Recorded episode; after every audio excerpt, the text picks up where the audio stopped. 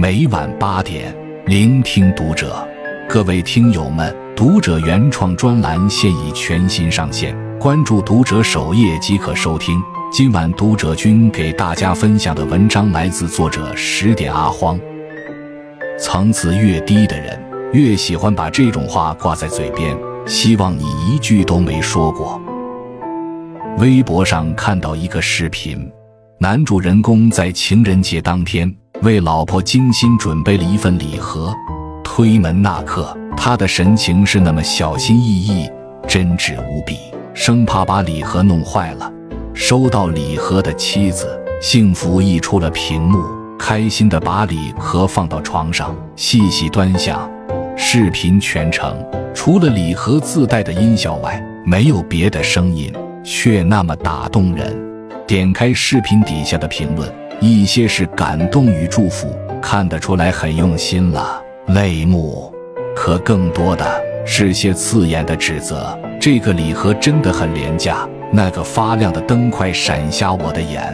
直男首选，多划了几下，原本挂在我脸上的姨妈笑渐渐凝固了。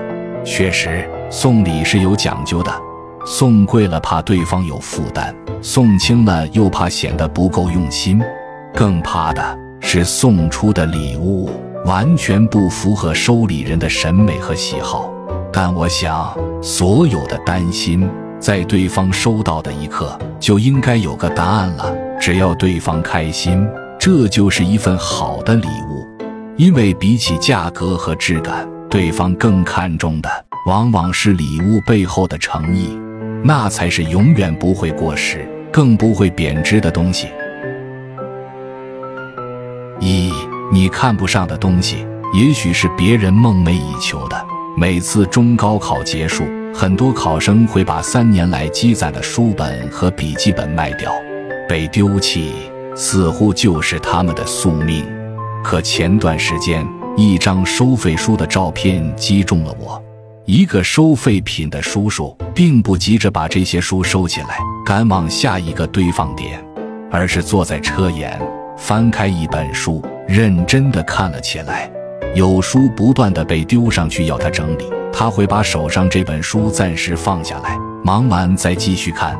看到这张图片和这段文字描述时，我的脑海里立马蹦出了一句话：你看不上的东西，可能是别人梦寐以求的。这个叔叔在翻阅书本时，会不会也幻想着自己拿着笔在教室里奋笔疾书的样子？或是在憧憬着自己，如果读完这些书，会不会拥有不同的命运？我们无从得知。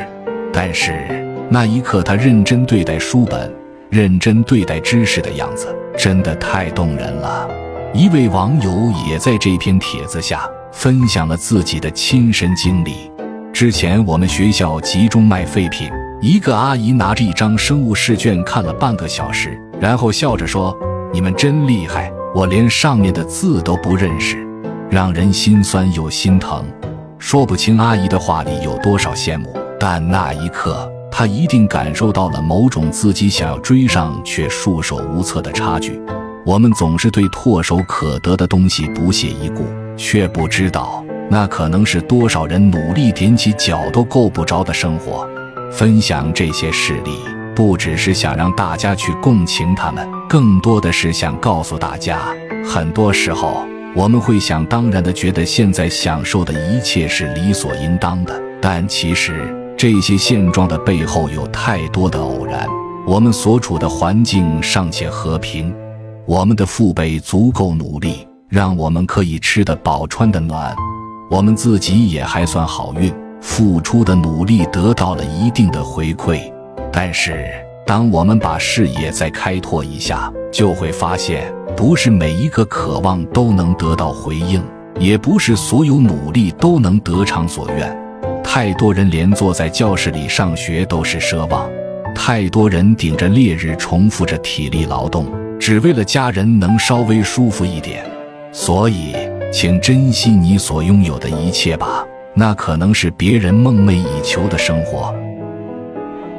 二，过好自己的人生就好，不要去打扰别人的幸福。看过这样一个真实的故事：村子里有个孩子考上了一所普通大学，他的父亲知道后很是高兴。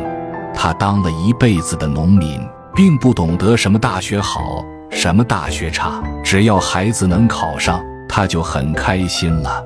收到录取通知书的那天，孩子父亲叫了许多亲戚朋友聚餐庆祝。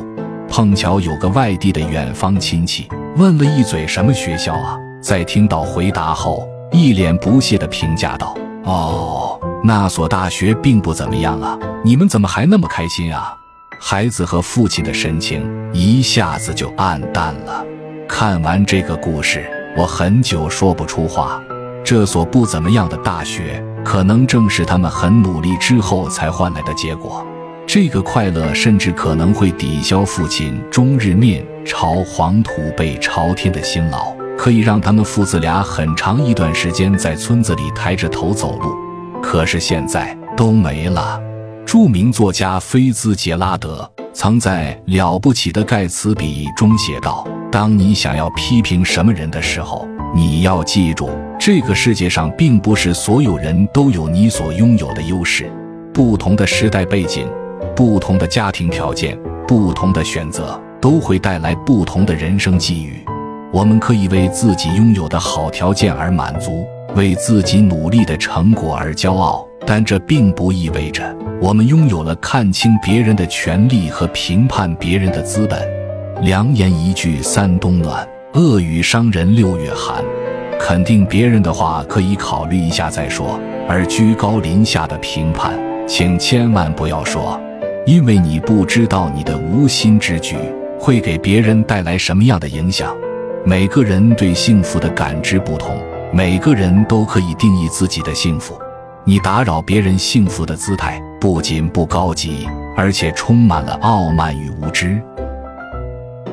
三，真正的自信不需要别人来判定，也不会用来打压别人。武汉大学教师陈明曾说：“自信是我觉得我自己很好，而优越感是我觉得我比你好。”这句话掀开了某些评论者的遮羞布。真正自信的人不会通过比较来凸显自己，也用不着通过判定别人来证明自己的地位。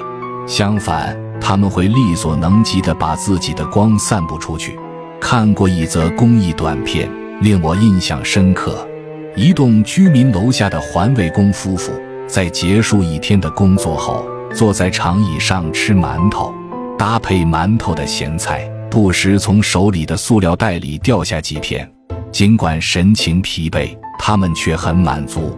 楼上的女主人在阳台收完衣服后，正好看到这一幕，收回了关灯的手。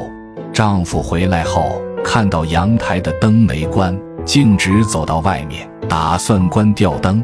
妻子及时拦住，示意他往下看。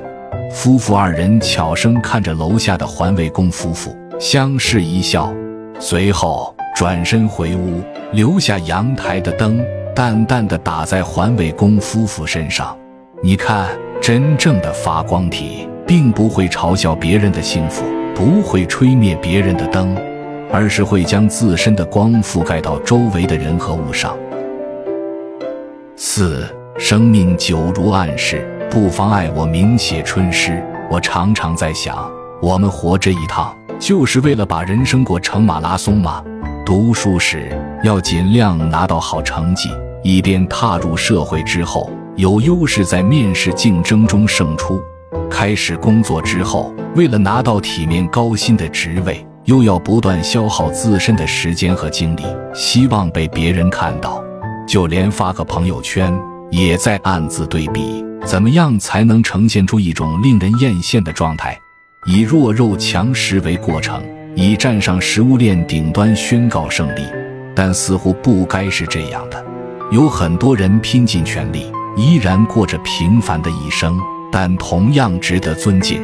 在纪录片《生活万岁》中，有单亲妈妈带着儿子跑出租，有人孤身一人远赴拉萨，有盲人夫妻相濡以沫。有一家四口，但其中三口都生着病；也有八十岁还在打工还债的老人。每每看到那些用力活着的瞬间，我都觉得他们很厉害。这些勤勤恳恳的人，并不比谁低一等。用那些世俗的标准强迫自己负重前行，本来就没有可取性。若是再以此去评判其他人，就更没必要了。我们爱这个世界，爱那些与自己无关的人和事，就是因为他们千姿百态，又别具生命力。有句话说得好：“生命久如暗室，不妨碍我明写春诗。”人生在世。总有无数个迷茫却又坚定前行的时刻，同时也有无数个崩溃却又悄悄自愈的瞬间。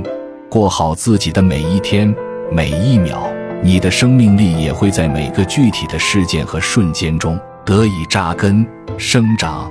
作家李小艺说过一段话：不用期待命运在某个瞬间被突然扭转，那些改变我们人生的能量就在这普普通通的每一天。你有被别人一句话打扰或鼓励的瞬间吗？欢迎在留言区写下你的故事，点亮再看。希望我们不去打扰他人的幸福，也不被其他人打扰。关注读者，感恩遇见。